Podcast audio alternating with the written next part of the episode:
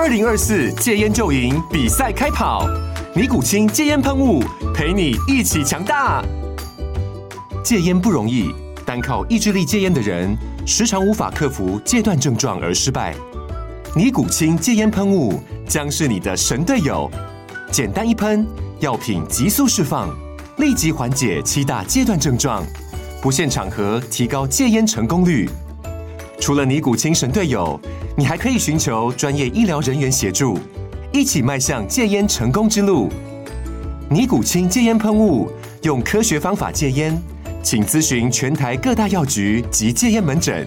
本广告由尼古清戒烟喷雾、卫部药书字第零二七八三五号提供。嘉安嘉护股份有限公司，台北市中山区民生东路三段二号十楼，北市卫药广字第一一三零三零一九零号。尼古清戒烟喷雾，相伴每个新开始。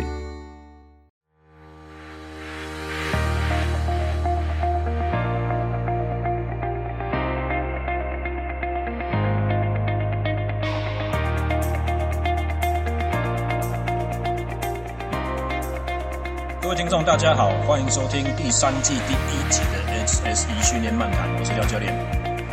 那么今天的主题呢，主要是来要来谈呃一个耐力形态运动项目的训练。好，请注意哦，这边所讲的是耐力形态的运动。我们在这边已经不是只是单纯的在讲耐力这件事情了，因为呃耐力的训练呢，在一般各个运竞技运动项目里头，呃，它一它所扮演的地位以及他训练所需要的原则，大概在前面第一季和第二季里头都已经，呃，不同的集数或多或少有说明过。哦，各位可以回去参考，可能就是第二季，比如说魏轩教练的访谈以及呃嘉华教练的访谈，哦，他们在这两个分别是棒球和篮球的训练项目里面，都对耐力训练的原则有所琢磨。还有一个就是第三个，我自己单口所讲的那一集叫做。呃，欠的怎样还，浅谈无氧训练哦。这一集哦，在这一集里面，我们也把呃有氧耐力和无氧耐力彼此相辅相成的关系稍微有过了一个交代。所以，如果呃各位所琢磨的是在一般泛指呃促进恢复能力哦，高强度之后的恢复能力，或者是说促进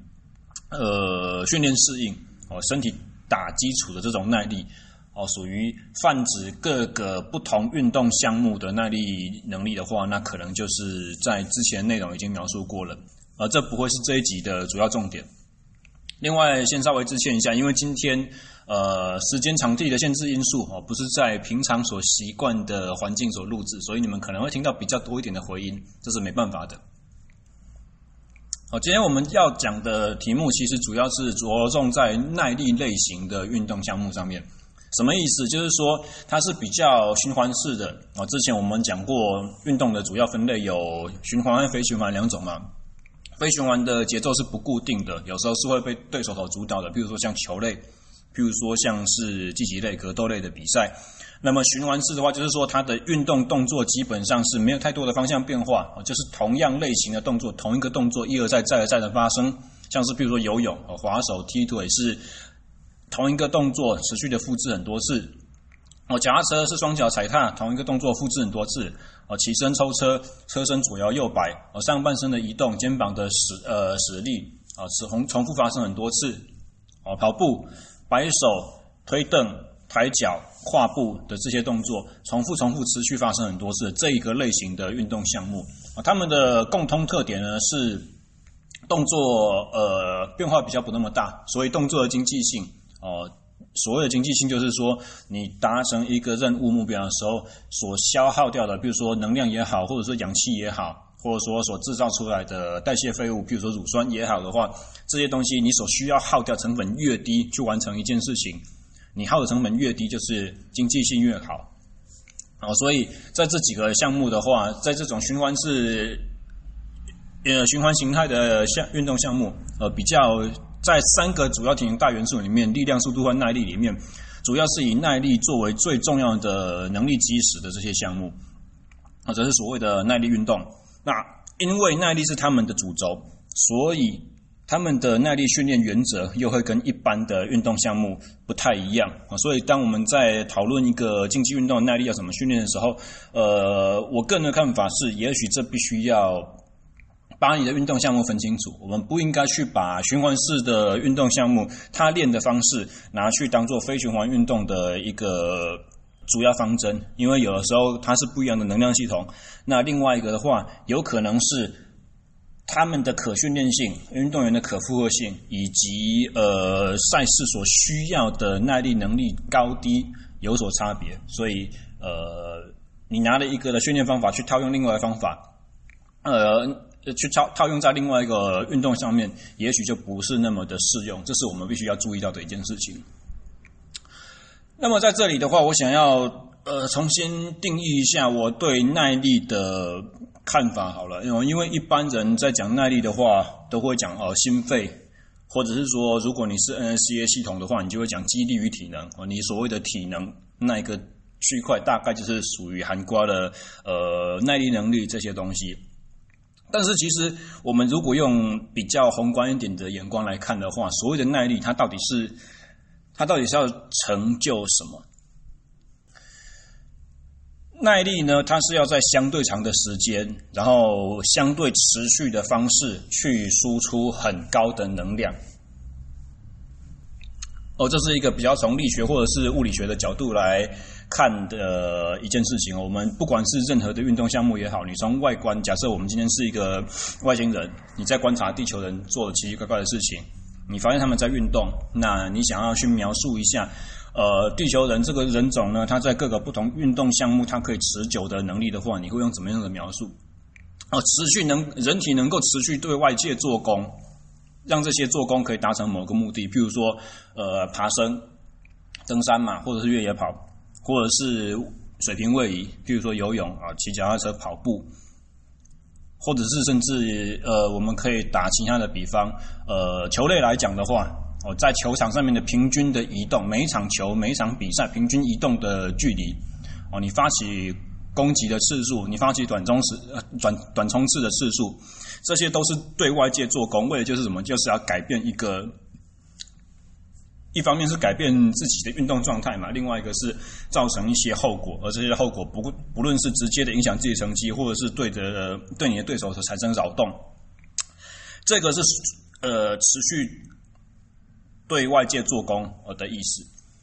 那另外一个层面来讲的话，如果我们定义耐力是这样子的话呢，你就可以知道说，呃，其实很多时候耐力它是非常具有专项特性的。啊，怎么讲？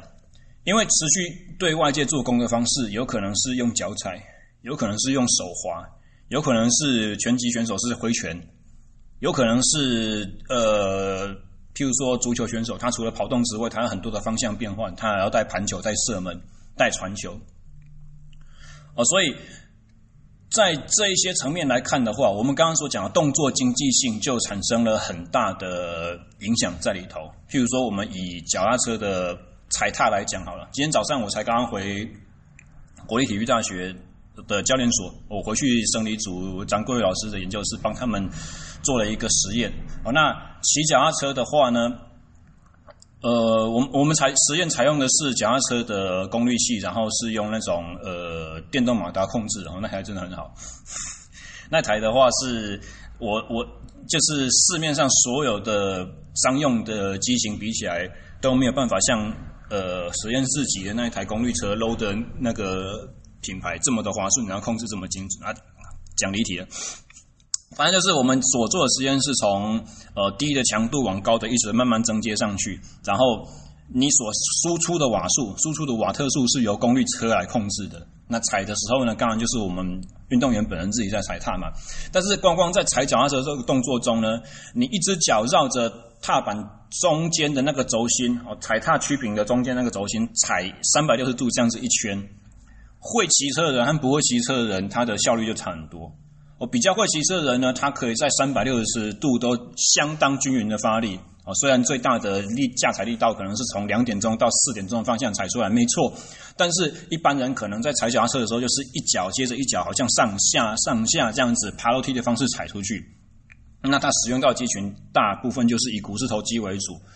哦，所以如果能够像我们这种会骑车的人，就是长时间有练过车的人来讲的话，我可以把这种好像脉冲式的力量输出，均匀的发挥到整个踏板全圆周。啊，最重要的是怎么样？我在后半圈，我在脚从下始点要提升到上始点的这个地方呢，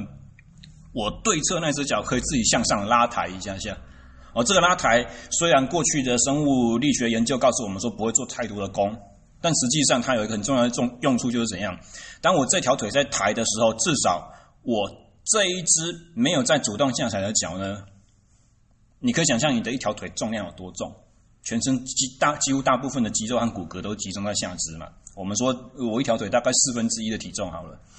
你这只脚如果能够主动上上抬，你至少就可以让对侧正在下踩用力那只脚可以去省掉这四分之一体重。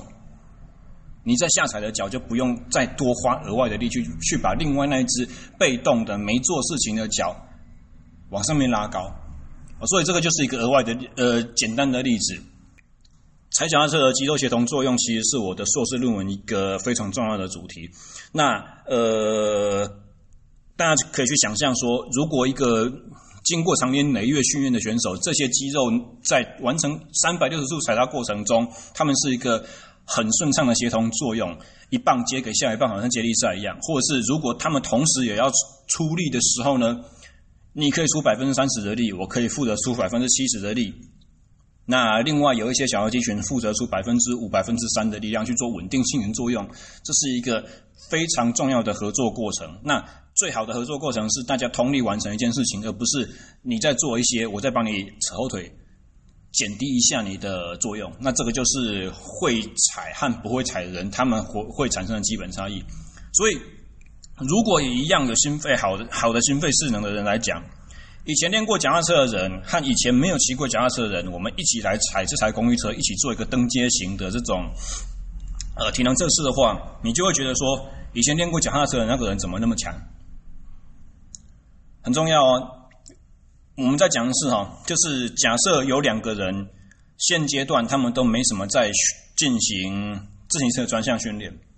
但是以前一个人有练过，另外一个没有。哦，假设他们现在现阶段大概都是像我一样哈，从事体能教练工作，平常的工作是劳动性质啊，有时候在健身房里面会自己练，稍微会去跑个步啊，也许呃心肺内容就是呃跳个有氧舞蹈或者是打拳之类这种东西，哦，心肺是能都不错。我我们再假设好了，假设我们把这两个人，哦，我们现在想象实验这两个人送去做那个 DEXA scan，呃，去用低密度呃低强度的高密度的 X 光去扫他的身体组成，然后发现他们的心脏一样大颗，哦，然后心壁的厚左心室的肥厚度一样大。然后我们再去测量他两个人的休息的安静心跳，哦，都一样的呃条件，空腹早上睡醒的情况，啊，没有进食任何的咖啡或茶，然后前一天也没有做很超的训练，哦，大家都很健康，没有在生病快要生病的边缘状态，去量他的安静心跳，好，两个人的安静心跳全部都五十五下，哦，我们再做多加一个好了，假设我们用那个什么，呃，呃。教育部体适能的那种呃心肺适能检测啊，呃三分钟登阶登阶的那种测试，然后登阶完之后五分钟看心跳率恢复，或者是说我们用 Cooper Test 用十二分钟持续跑，你在操场就是全力冲冲冲最大的完成距离。我假设我们今天我要想象实验的这两个人，这两个体能教练，他们都能够，比如说 Cooper Test 可以跑两千八百公尺好了，算不错的成绩。而三分三分钟登阶下来的恢复级距都一样在几加的状态，哦，都是属于差不多的成绩。但是前提是一个人以前有练过脚踏车，另外一个从来就没有骑过脚踏车。我们把这两个能力相仿的人拿来放到脚踏车、公寓车上面去踩，去进行登阶测试的话，很可能一个人就可以骑到三百一十瓦骑完，另外一个人只能骑两百五，甚至更少。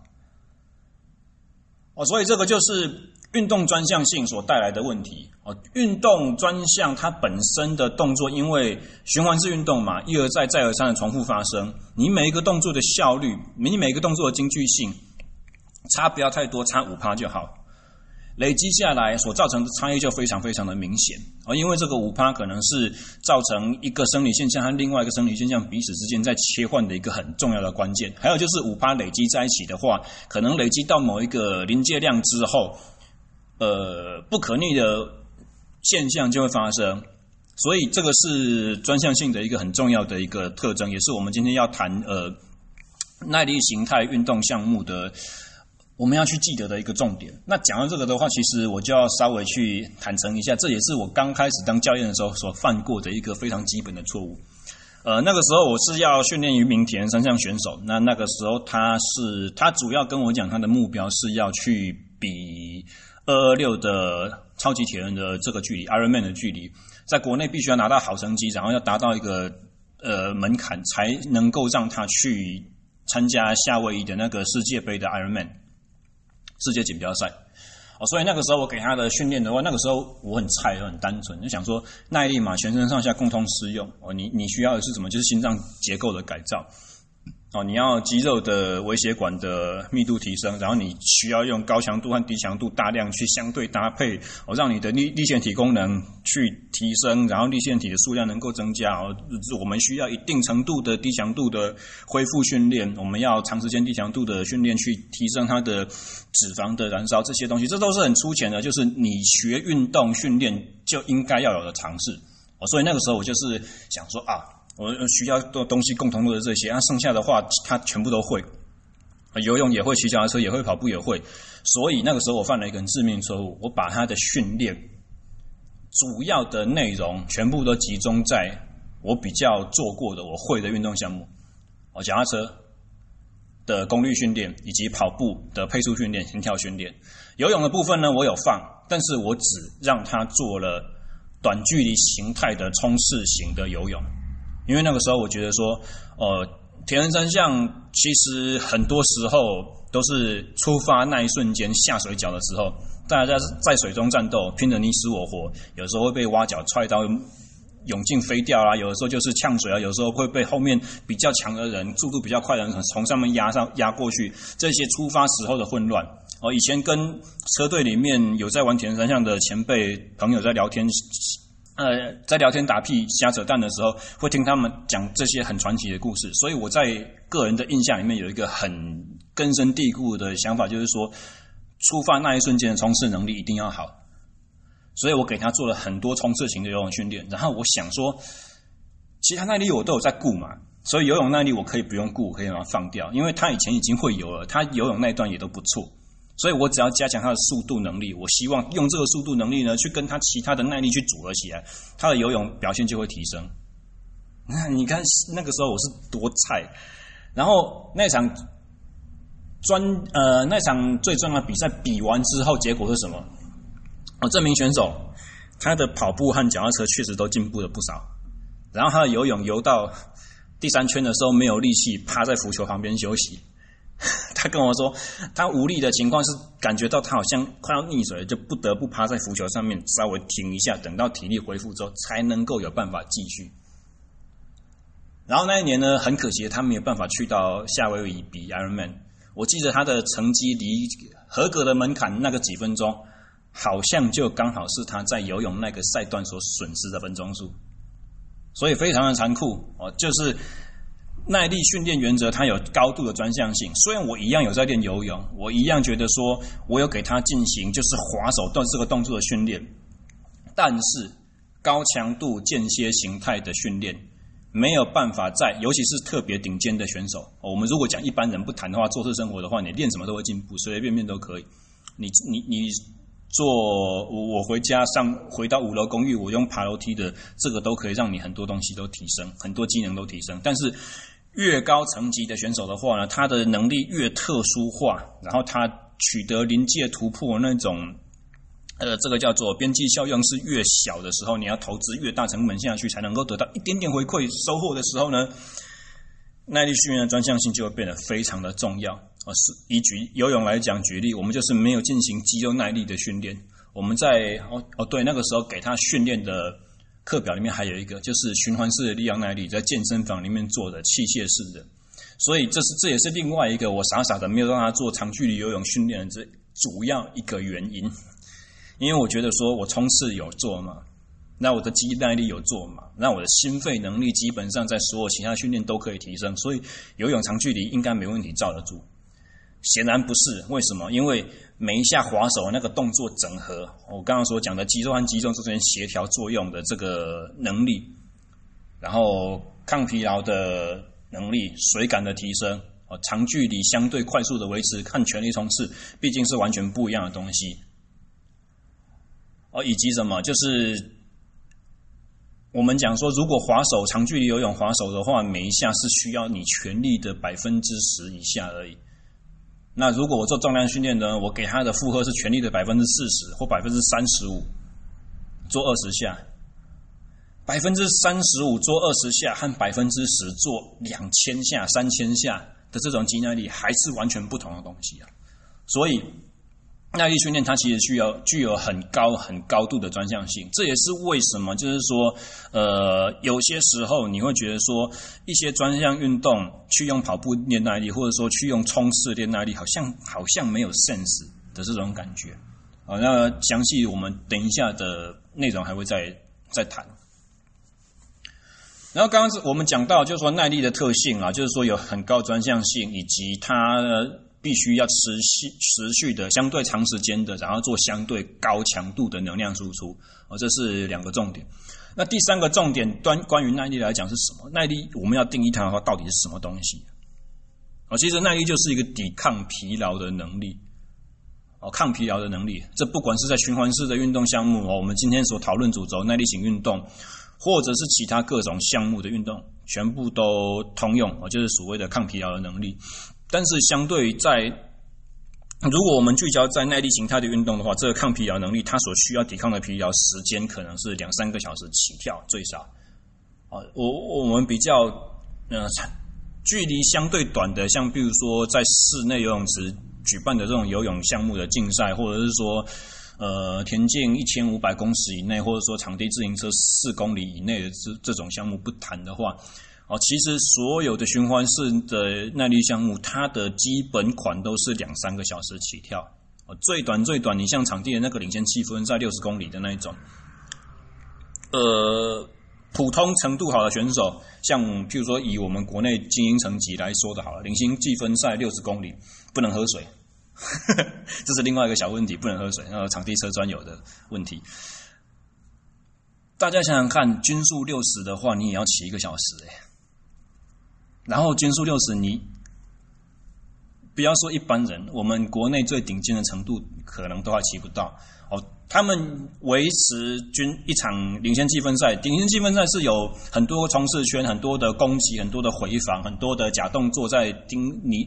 在互相盯梢，在那边装死，所以节奏是很巨幅的上下，它不是均速的一直在产生。好，所以领先积分赛是很难骑的。一场领先积分赛骑下来的话，你如果均速有四十五，那就是非常非常非常非常超的。很高强度、很高品质的一场赛事，所以六十公里除以四十，呃，时速四十五除下来，你要多少？快跑一个半小时才跑得完哦。所以就算是这么短距离的，呃，六十公里在脚踏车来讲的话，相对很短距离了，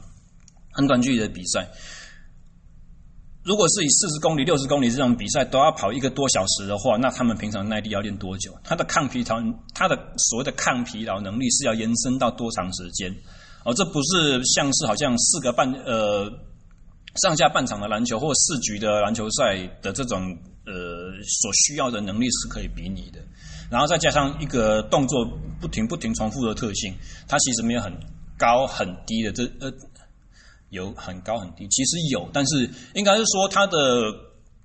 强度输出毕竟不像譬如说 ATP 巡回赛的网球一样。它是有发球，然后抽球回击，快速的向前跑回防，但是中间有包含暂停，有包含呃两边场地交换，有包含等待发球，有包含长的抽球，然后看对手，然后去差不多在比较低强度，主要是以位移或者是眼睛眼神移动判断下一个动作的瞬间，呃呃或者是接球动作，呃或者是拳击一个出拳。他们所机，他们所移动的身体质量相比来讲的话，比较不像循环式的运动这么的大，所以节奏变换的我们讲这个结构节奏的不可预期性，或者说变换的上下剧烈幅度了。耐力运动来讲的话，都会稍微比较低一点点，并不是说他们没有。所以讲到什么东西去了？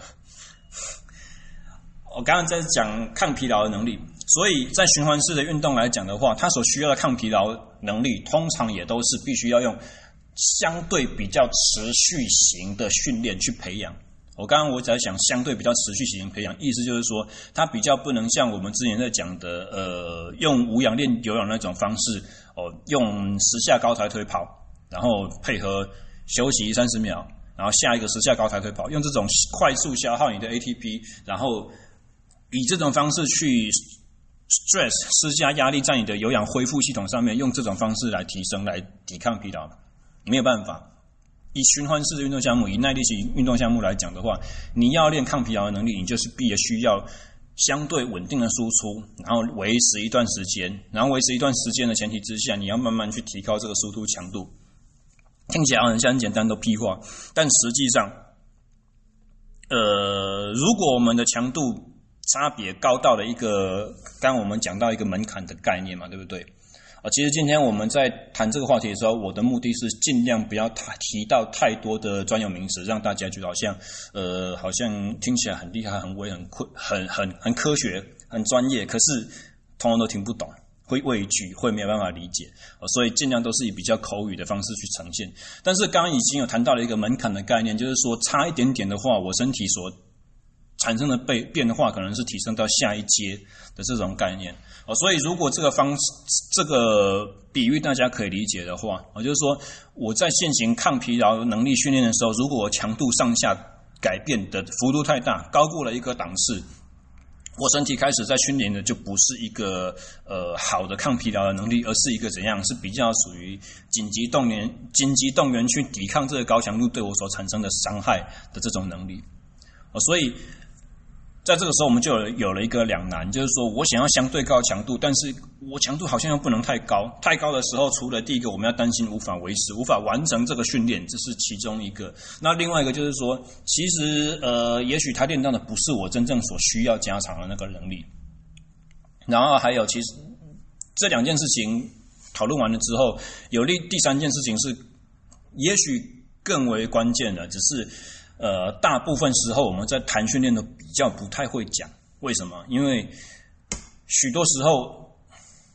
发生一个噪音，因为许多时候我们在谈论训练的时候，我们的眼光都相对的比较狭窄，我们都只会看单一次训练的执行这样子而已。所以，当我们在讲做不做得完的时候呢，我们不会去想说，做完这个训练你需要休息三个小时，还是你需要休息三天。这是一个其实以我们不要说到长远了，就是说时间拉到三个月好了。以三个月这一段区间的一个周期的训练来讲，你训练有没有好的品质，有没有好的成果，其实很大时候就是取决于在怎么样，在你训练的再现性、可重复性，你可以承你可以承受的总量有到多少。哦，先前的集数曾经提到的观念就是说，训练就是要大量重复去承受高品质的生理刺激，啊，从这个里面去呃产生良好的结果。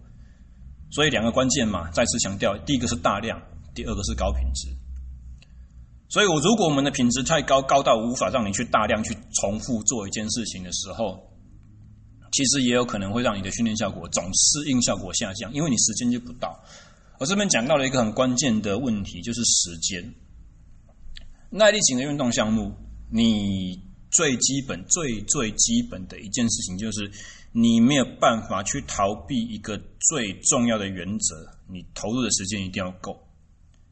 不论是总时间或者是单次的时间长度，要拉到够啊！这是一个绝对躲不掉的问题。像我刚刚讲的那个二二六铁人的例子。我三项都有练，我三项都呃加起来总时间都有到。我三项里面其中的两项时间训练总时间都有拉长。我只有游泳那一项单次的训练单一趟的训练时间没有达标。哦，你如果算所有的时间全部都宅在泳池里面，包含热身、包含结束之后的缓和游、包含每一趟强度之间的休息，全部都算在一起的话，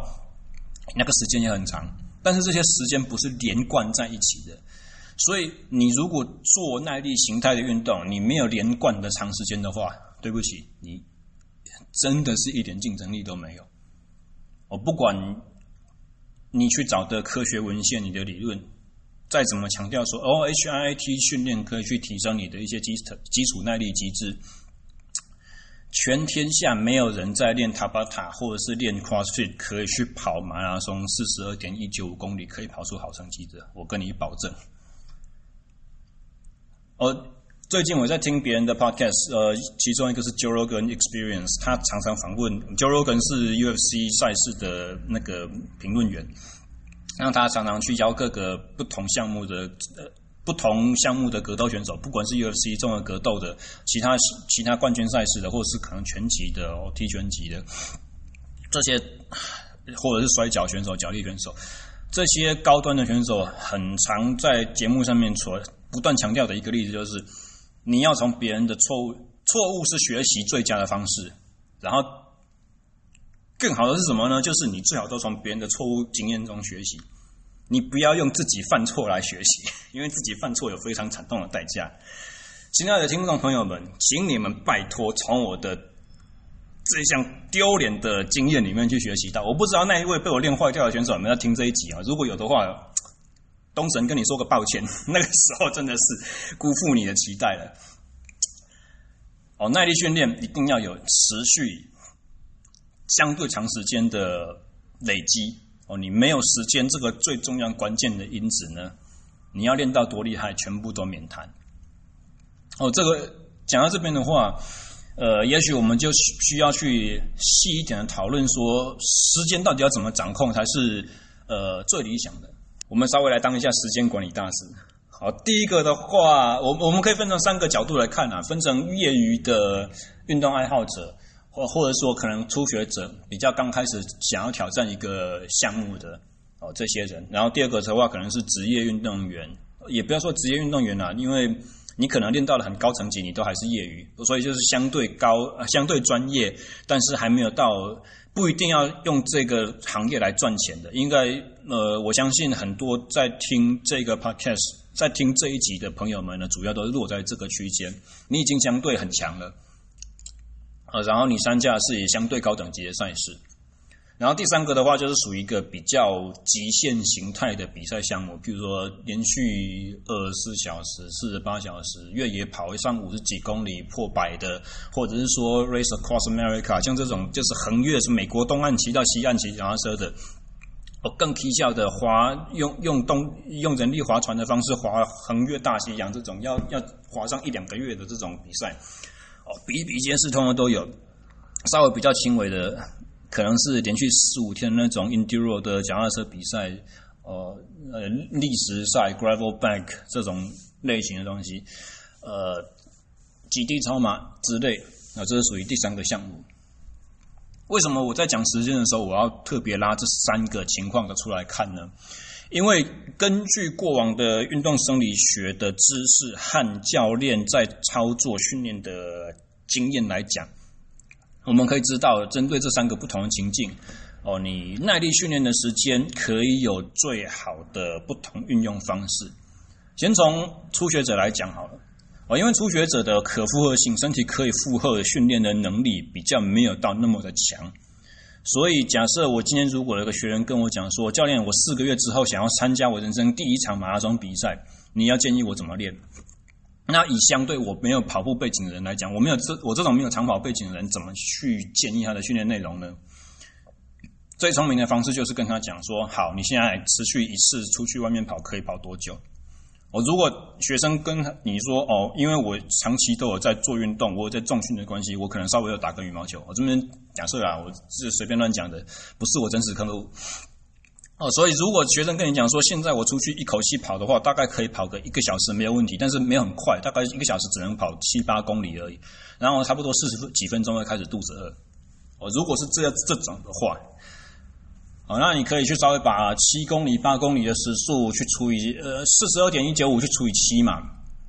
七六四十二，哇靠，一场全马要跑六个小时才跑得完，怎么办？他现在只能跑一个小时。哦，所以最理想的训训练方式和最好的训练建议就是告诉他怎样，你慢慢去把单次训练的单次持续的时间去拉长，先不要管速度，先管时间就好。你今天跑一个小时，下一次试试看跑一个半小时，哦，三周之内你看看能不能跑个两个小时。那三周之后呢？因为我们量训练量一直在增加的情况，身体也会慢慢的累积越来越大的负荷。比较聪明的方式，有一点周期规划概念的话，可能三周之后它轻松一周，然后接下来的第第五周开始呢，我们会比前一个周期第三周还要再少一点点，或者是刚好一模一样的量，然后重新再开始慢慢往上堆。哦，譬如说第三周你已经可以跑到两个小时了。那第四周我们轻松练，随便你。第五周开始的单次就要变成两个小时起跳，然后我们一样慢慢往上加。最终的目的，好，用类似的循环模式操作，一样呢，全部都不管他的跑的速度。前提是假设这个人没有在跟我练，所以我不能直接去操控他的一些高强度的 session，我只能告诉他说你怎么去循序渐进嘛。以时间来讲的话，最终的目标我会用怎样？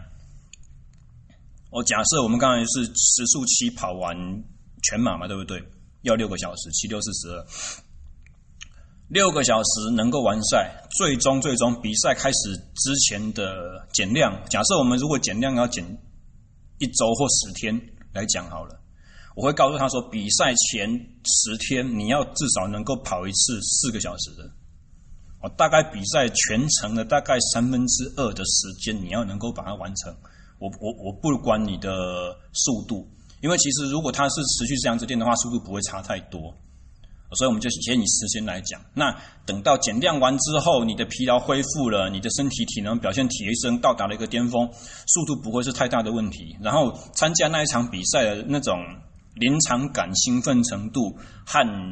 完成一件事情使命的这种情绪的话。可以帮助你去克服最后面那三分之一的距离哦。如果前面三分之二都稳稳的能够完成，不会出太大差错的话，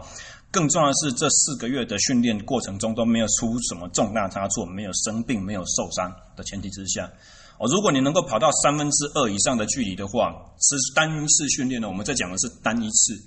哦。现在目前都还没有说到说一周要练几次的，那单一次多长？单一次最长时间这种必须要。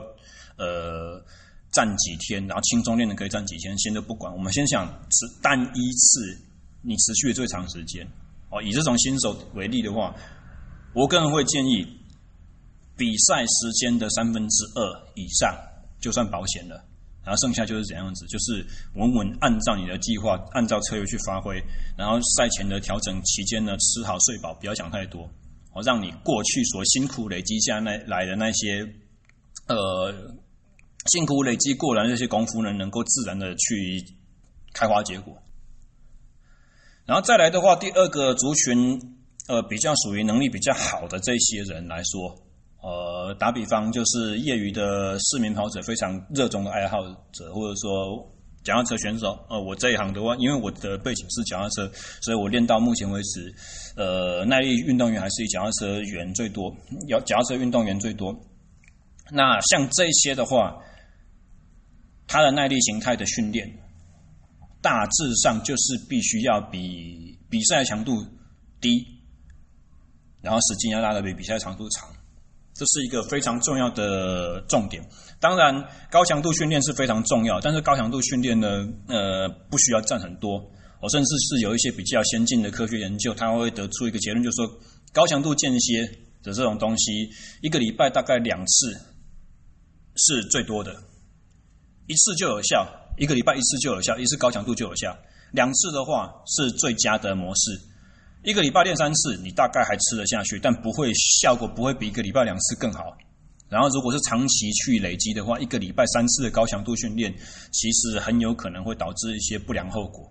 就是过度训练啊、生病、感冒、受伤这些问题。哦，以就是耐力运动员来讲的话，所以如果我们只聚焦在低强度长时间的训练来说的话，我业余运动员，他需要练的时间要比比赛长一些。哦，这是以身体上面超负荷的这种呃想法来看，你必须要用。对了，呃，如果讲到抗疲劳这件事情的话，哦，我们现在既然都已经讲到耐力型的运动员了嘛，而且是属于比较专业类型的，如果我要进行一个比较长距离的训练，而且这个主轴是相对较低的强度，呃，以以我们在这一行所喜欢用的一个浅白的名词，就叫做呃有氧训练、有氧底，或者说 LSD 长距离低强度训练。进行这种训练的时候，其实有一个相当重要的原则，就是呃，至少我自己喜欢的做法，我建议的做法，开始的时候保守一点。越到后面速度慢慢越加起来，到结束的时候你是相对高速，几乎有好像 tempo 一样的感觉去结束这这一趟训练。为什么？而因为呃很多时候许多热衷运动的爱好者呢，都一开始强度会开太高啊，因为兴奋嘛，因为开心，因为紧张哦，各种元素拿到新课表，然后请了一位新的教练，诸如此类等等。所以一开始强度都偏高，所以刚开始就把身体的压力达到了一个好像临界点或累积超过那个门槛，然后后面都在紧，都在衰退，然后再比谁衰退的少。以以耐力训练来讲的话，这种模式是比较不理想的。好的方式是怎样做？就是先慢，后面再慢慢快。如果我今天训练是直线来回的话，出去那一趟的速度要比折返回来速度稍微慢一点。我们如果不考虑风向啊等等的因素，回来的那那一趟，你就想说我要留力气给回来那一半的路途，这样就对了。为什么呢？因为讲到抗疲劳这件事情的话，我就不得不去正视一件耐力训练要能够奏效的重点。哦，当我们在练耐力的时候，其实我们是在训练身体啊，是在相对疲劳的情况之下。还能够累积维持高强度输出的表现，所以你看到相对疲劳和高强度一样，又是两个重点。如果我的高强度都在身体还很新鲜的时候就已经做完了，剩下身体在疲劳的时候，我都是在做一些低强度很低、品质很 low 的事情的时候，这个耐力训练给身体的训练呃适应刺激就是不良的。我们希望能够在呃后半段已经开始有点累。我我已经流了一些汗，我的身体电解质已经开始遭受到一些扰动，我的肌肉已经产生了一点点的受损的时候，我还要能够有效的去做出一些相对高的输出。这个时候，其实我们在训练到的才是怎样，有点像刚刚开始在说专项性那件事情一样，我们才在训练身体有一点疲劳的时候，还能够维持最佳。合作各个系统，不管是呃肌肉骨骼系统，不管是体循环系统、心脏，不管是内分泌系统，不管是你的一些脏器，比如说肝和肾，去快速排除一些废物、一些毒素，或者是大脑哦，你的大脑其实在疲劳的抵抗也是有一个非常重要的角色在里面。如果这些诸如此类等等系统没有办法在一个已经相对疲劳状况之下去被练到的时候呢，你的耐力训练。品质通常也都是不好的啊，所以在我们讲抗疲劳的这件事情和呃长距离低强度有氧训练这种东西的时候呢，以比较职业的比呃以比较专业的选手群来讲，你们应该做的是相对比比赛强度低一点点，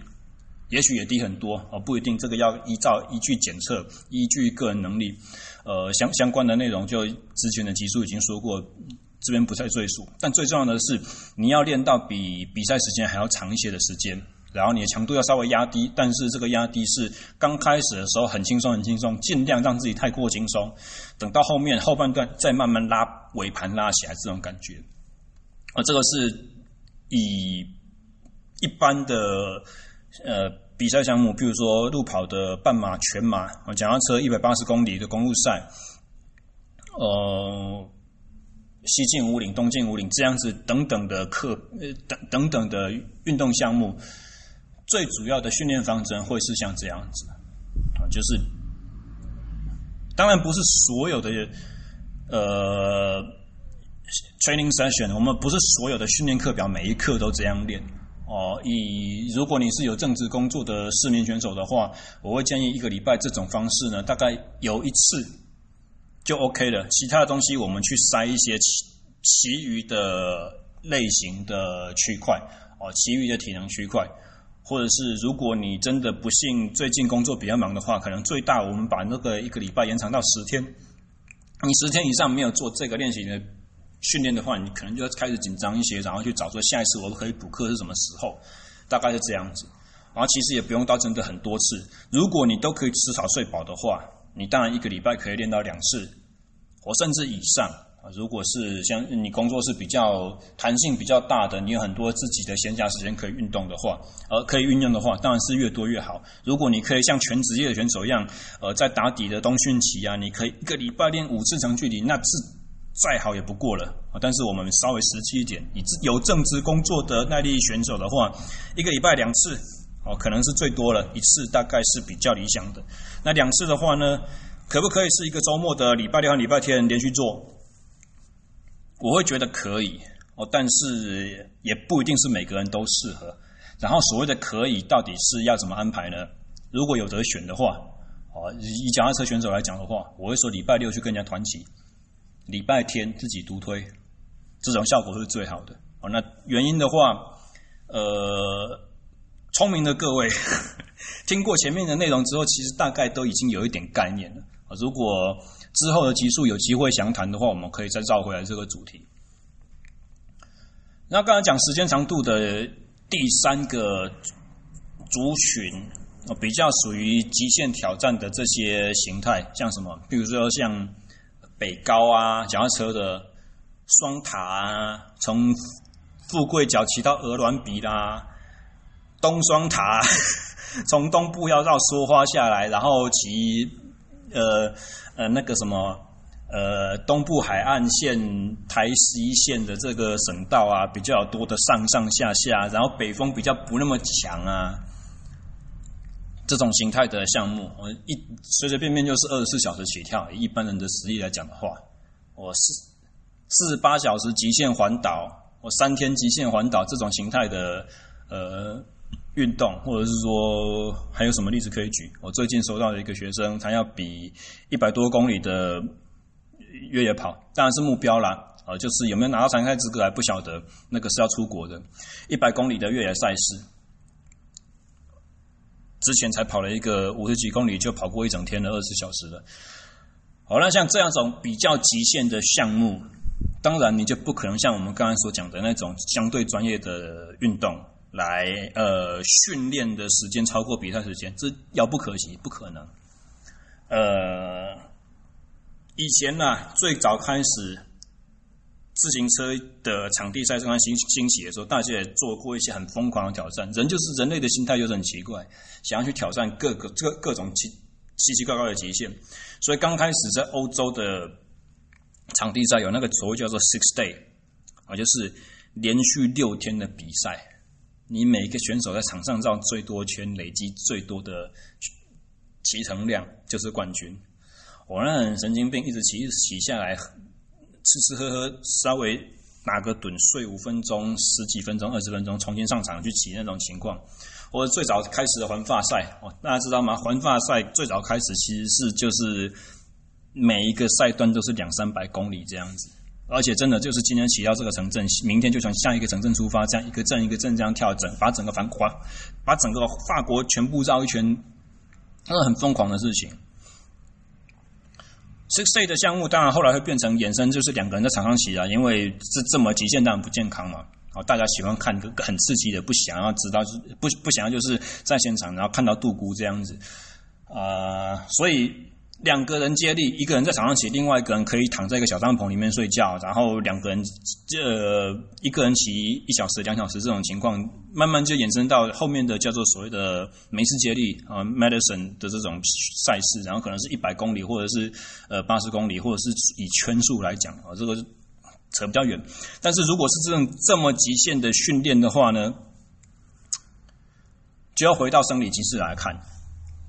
哦，一样，我们需要相当长时间的训练，但是更重要的重点是，我们要累积很多很多这种呃训练的 session，我们要把总时数去冲起来。那每一次的训练呢，你必须要用多少的时间来当基本款？我会说四个小时。那为什么四个小时啊？因为根据过往的训练生理研究来讲的话呢，大概开始持续运动的第四个小时左右。你血液中的自由脂肪酸浓度才会达到最高档位。如果我们可以画一个曲线来讲的话，大概第四个到第六个还是第七个小时的时候，自由脂肪酸血液中自由脂肪酸浓度会提升得非常高。这是为什么？这就是合理的怀疑，我们身上的脂肪组织开始被动员了，哦，去分解成自由脂肪酸，在血液中流动，以被随时可以，以便随时可以被输送到肌肉里面，哦，送到粒线体里面氧化，会产生能量嘛？这是一个合理的推测。那么超过七个小时之后呢，浓度反而会下降，为什么？因为有可能是随着疲劳的累积，你速度下降，你身体的总能量输出的能力去呃缩水的，没有办法持续的。其实人的引擎是一随时都有产生变化的，随时都要累积疲劳，不像汽车一样，不像二十四小时力慢赛车一样，进站 pit 加油出去之后，你就一样可以全油门全马力这样闯，不可能。呃，尤其是以能量的输入来讲的话，我们在运动中进行能量摄取的时候呢，消化系统去吸收，然后能够出来燃烧，那种速度没有那么快，所以基本上我们在耐力型态运动中，虽然我们这边谈到一点点的热量补给哈，营养补给的概念，其实它都是只能稍微延缓疲劳出现，它只能补掉一部分的窗口，不可能是一个小时你燃烧多少千焦耳就吃掉多少千焦耳，吃进多少卡路里就可以一比一的平衡，没有那么好的事情，一定都会有一些缺损，你随时都稍微有点负债，有点负债。哦，所以既然我们知道说四个小时开始可以达到一个最高点，那七个小时之后会下降的话，我就会建议就是以这种极限运动、极限形态的运动你训练。刚刚我们讲一个礼拜里面，如果要一次长距离训练的话，大概就是以七至八个小时一次，啊，等于七个小时之后开始下降嘛，我们稍微 push 多一点点。哦，如果一个礼拜有一次超长距离的训练量的话，或者是你如果一个礼拜要能够有很多次的长距离训练量的话呢，我会建议三到四次，每次都是四个小时左右。哦，这是理想值的，因为四个小时的话，就是我们就是那个英文叫 tapping into the 呃、the capabilities，tap into 就是稍微把那个你需要动员到的那个能力，每次都开启一点点，开启一点点，开启一点点这样子。去启动到你比赛所需要的生理机制，这个是最重要的一个环节。我们把人体想象在，这也是重复在讲的，把人体的训练想象成是在操纵机器。如果这台机器是有可以适应的有机型的形态的机器，你每次怎么操作，你现在操作的时候，它就会依据这个操作模式去运作顺畅一点点的话，那么最重要的一定就是我每次都要按一样的按钮，用一样的操作流程。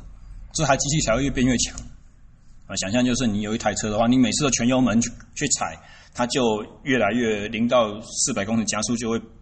跑越来越快。你如果每次都是稍微就是含着油门一点，含着油门一点点，遇到下车的时候就把呃变速箱打到空档，那这台汽车慢慢就会变成越来越省油，里程数越来越长，油箱越来越大颗这种形态哦。如果这种车就太好了，但是其实你们没有发现到，你的身体就是这种车。你用力去超它，它的性能就会越强。你越保守的，你越长时间越有耐心的话，你的耐力就会越好。所以，用一样的方式，用一样的操作流程，按一样的开关去操作这台机器，是我们身体这台机器得到最佳适应的一个最重要的关键。所以，如果你是长距离的极限型的运动项目呢，你所最需要就是自由脂肪酸的运用，身体上对于脂肪燃料的呃最有效运用，所以这个包含有的时候可能必须要被迫进行一些低碳水化合物的训练，一整天都没吃什么东西啊，也不要说一整天啊，这不健康，可能是前一天晚上做了高强度训练，一个晚上八九小时的睡眠都没有进食，早上先空腹。去做一些相对长时间的训练，但是都是很低强度的，去促进脂肪燃烧，促进呃，近代有科学研究说，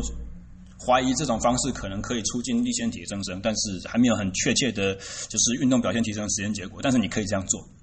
很多人因为时间的关系，必须要早上起来晨练，也被迫的变成这样做，歪打正着。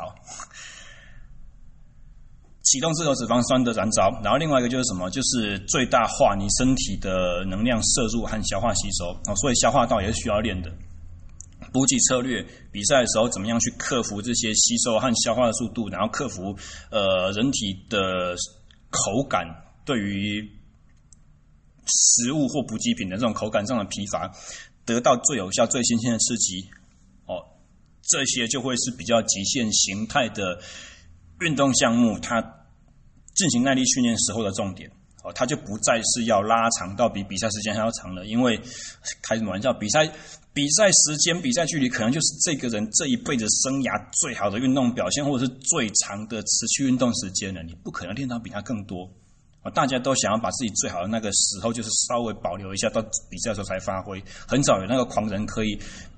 比赛是一百公二十公里，我就练两百公里的，很少很少，非常少。那这种方法以这么长距离来讲的话呢？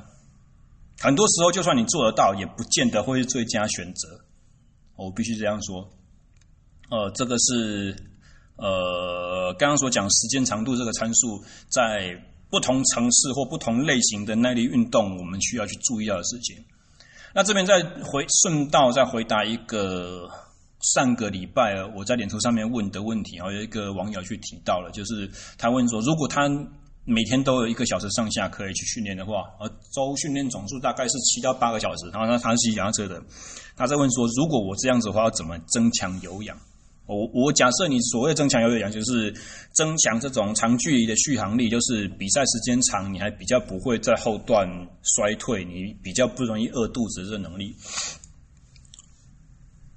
呃，我觉得你应该已经猜到答案了。答案就是神仙难救无命客。你如果只练一个小时的话，我不可能去有办法提升你三个半小时或三个小时的连续持续强度哦。所以我会给的建议是这样子：如果你一个礼拜可以练七个小时左右，我会想要你七个小时至少挤出有一次是两小时的。你想象哦，一个礼拜如果练五天，每天都是一个小时一个半小时，总共加起来是七个小时。那我要求你多休息一天。那另外一天呢？你把它挤成两个小时，能不能做到？以绝大多数来人来讲的话，都是可以的啊。那你如果能够做到这一点改变的话呢，你的训练结构就会比现阶段好很多。其他东西我们先暂且不谈，光时间参数的安排，把它改变，挤出一次两个小时以上的训练啊。两个小时跟三个小时、上个半小时相比起来就很近了嘛，对不对？你如果能够撑这段时间的话。你的目标一定会更好准备。我们其他东西先都先不谈，就光讲时间的改变。哇塞，一个小时了耶！我距离我下一次，我距离我下一堂课应该剩下半个小时不到，我就要开始上课了，也是要准备一下，然后休息喉咙。所以可能目前我稍微在呃讲解最后一个概念好了，就是说。呃，固定时间和固定距离这两件事情，其实因为我们在谈竞技运动，所以竞技运动在比都是最好的。所以接下来我就要稍微讲一个跟刚才所提到的这种概念听起来好像有点冲突的事情，就是什么？刚才我们有讲到说耐力训练、基础耐力训练哦，概念上的有氧底的这种打法，都是要比比赛强度稍微低一点，或者是。有可能会低很多，依据你个人成绩的不同。但是我这边要讲的是，强度还是很重要的。为什么？因为绝大多数的耐力项目都是比固定距离，然后我们比谁最快时间完赛。以全程马拉松来讲的话，目前世界纪录是两个小时多一点点。正式全正式马拉松比赛。那如果以马拉松距离来讲的话，呃，去年还是前年忘记了，Nike 的那个 Sub Two 计划，那个 Kipchoge 已经跑到一小时五十九分去了。所以，如果是全马的一小时五十九分，两小时整了，平均时速要破二十一。哦，大家可以去找那个性能最好的商业商用型的跑步机，去把时速开到二十上去跑跑看，那个速度之快，有些人可能极速奔跑都还跟不上。你你去尽全力奔跑都还跟跟不上哦，因为时速二十的时候，一百公尺也是十八秒、十六秒就完成了。我我我算过，现在暂时忘记那个答案了，随便胡乱。一百公尺如果要跑十八秒的话，很快。如果你基本上一百这么短的时间你跑不到的话，你要维持这个速度二十一公里，呃，四十二公里，怎么可能？所以速度能力很重要，开强度能力很重要啊。但是这又达到了一另外一个吊诡事情，就是说，如果我的极限速度能力就只有二十一公里的话，我总不可能用二十一公里时速，刚开始跑十秒，再来跑到三十秒，再来跑到一分钟，慢慢累积加长，我就可以把二十一公里的时速维持到两个小时这么久吧？这是全全天下没有这么好的事情。如果有的话，训练就太好练了。哦，所以呃，以速度的强化或强度的输出能力强化去。增强我们耐力运动表现呢，必须要比用比较聪明的方式去组合哦。这个牵涉到一些运动能力交互影响这种概念，以及周期性的安排。而这边的周期的话，是以长期来讲哦，可能不是只有潜在，可能不是只有几个月的事情，也许也许会是一两年，或者是一个人的生涯过程的事情哦。青少年时期着重进行速度训练，等到譬如说以田径选手来讲的话。专心跑五千、一万，或者是田径场内的 cross country 哦，那个障碍跑，到了等他精英层级的年龄成熟之后呢，他也许可以转到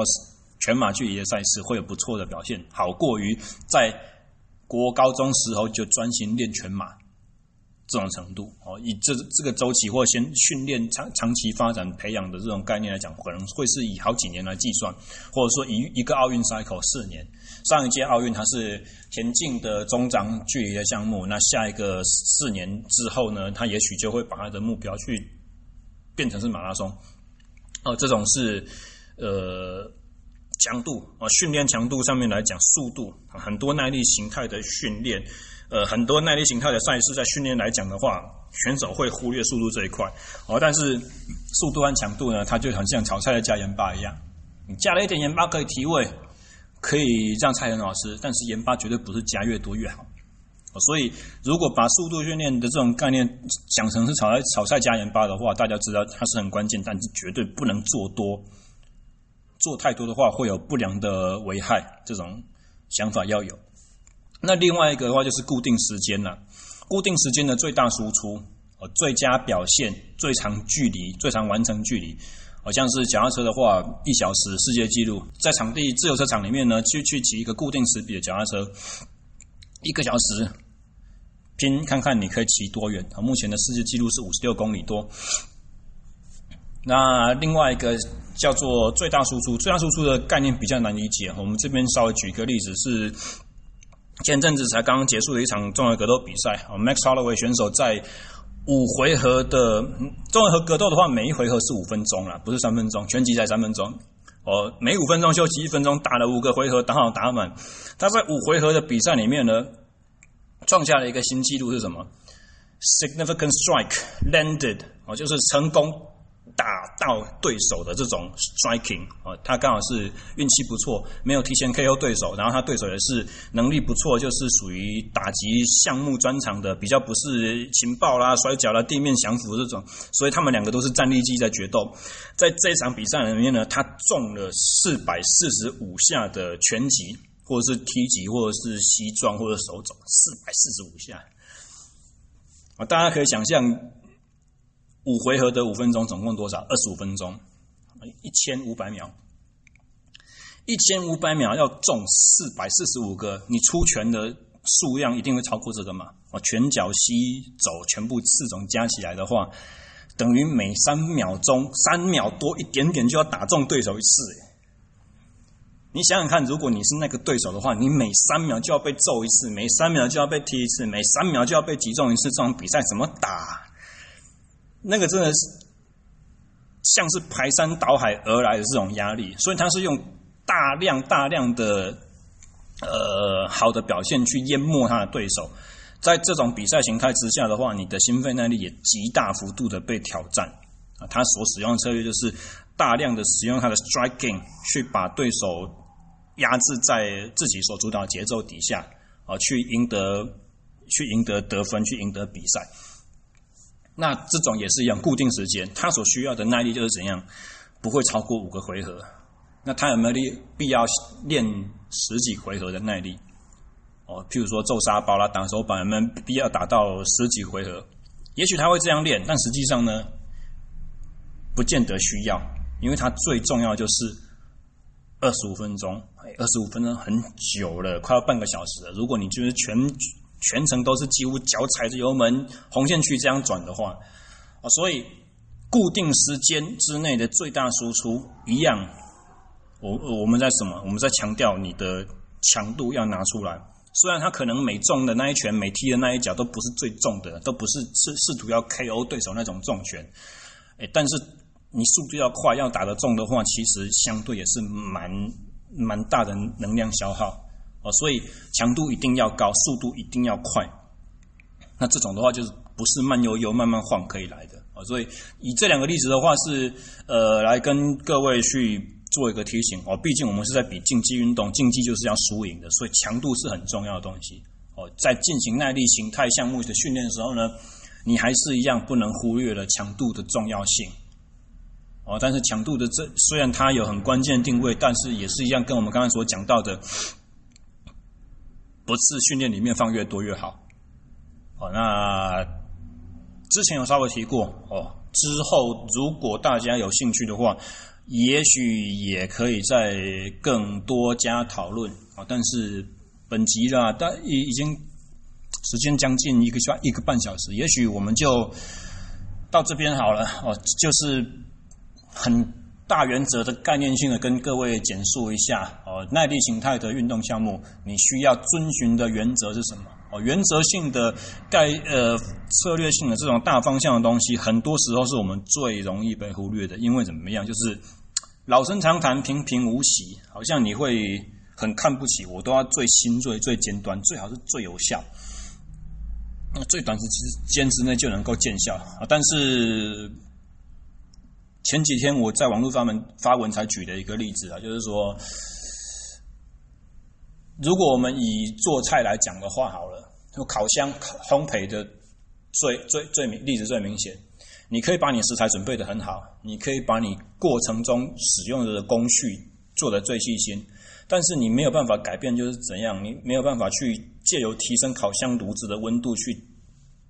加快我烤出成品那个时间。如果一个蛋糕要烤五十分钟的话，你就是不太可能三十五分钟就烤得出来。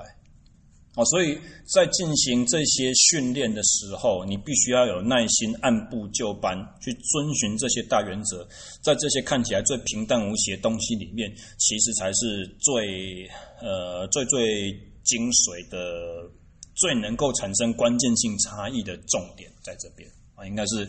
呃本集最后想要跟大家所谈论到的一个呃概念啊，其实也贯穿。从最前面到最后面的主轴哦，至于高强度、呃低量高强度和高量低强度哦，这种高低搭配，在训练周期上面应该要怎么的安排哦，以及怎么样才知道说我现在可以承受呃哪一种方法来训练，或者是甚至说哦哪一个强度区间它所带来的是什么样子的生理变化呢？这些就是比较属于。刚刚我所讲的看起来好像比较厉害、比较高端，也比较细微的东西，我们可以讲，但是不会是在这一集里面哈，比较往后的单元，而且他们的重要性，相信我，他们重要性远远不及我这一集所谈到的这些基本内容。那如果接下来的话，也许下一次下一次谈耐力训练的主题啦，我们会讲到一些关于训练内容，你吃得下去，不见得等于消化得了。呃，怎么样才知道说这个训练方法对我来讲是有意义的，是最有效的，而不是说呃完成得了，得到一个可以更加吹嘘的权利这样子而已。也许会是之后的重点哦。一样，如果喜欢呃这些节目内容的话，欢迎帮我们按赞、留言、追踪和订阅哦。在尤其是。各位的留言呢、啊，不管是在脸书、在 IG 或直接在呃节目的 hosting 网站上面，SoundCloud 啊、Apple Podcast 这些东西，帮我留评论、留下留下星星，或者是讲几句话，对于这些好知识的传达呢，都是会非常有效的。下个礼拜我会讲，呃呃，我去试图考一个国外证照的一个经验谈。我考试的时间会是下个礼拜三，我用线上视讯的方式去考啊。那至于考的是哪一个协会、哪一个证照，在这边先卖一个关子。然后我话已经讲出去了，所以我一定要做。大家就千拜托万拜托帮我集气一下，预祝我会考过啊！如果没考过的话，下礼拜内容会很丢脸。以上就是本集的所有内容，我们下礼拜再见，谢谢，拜拜。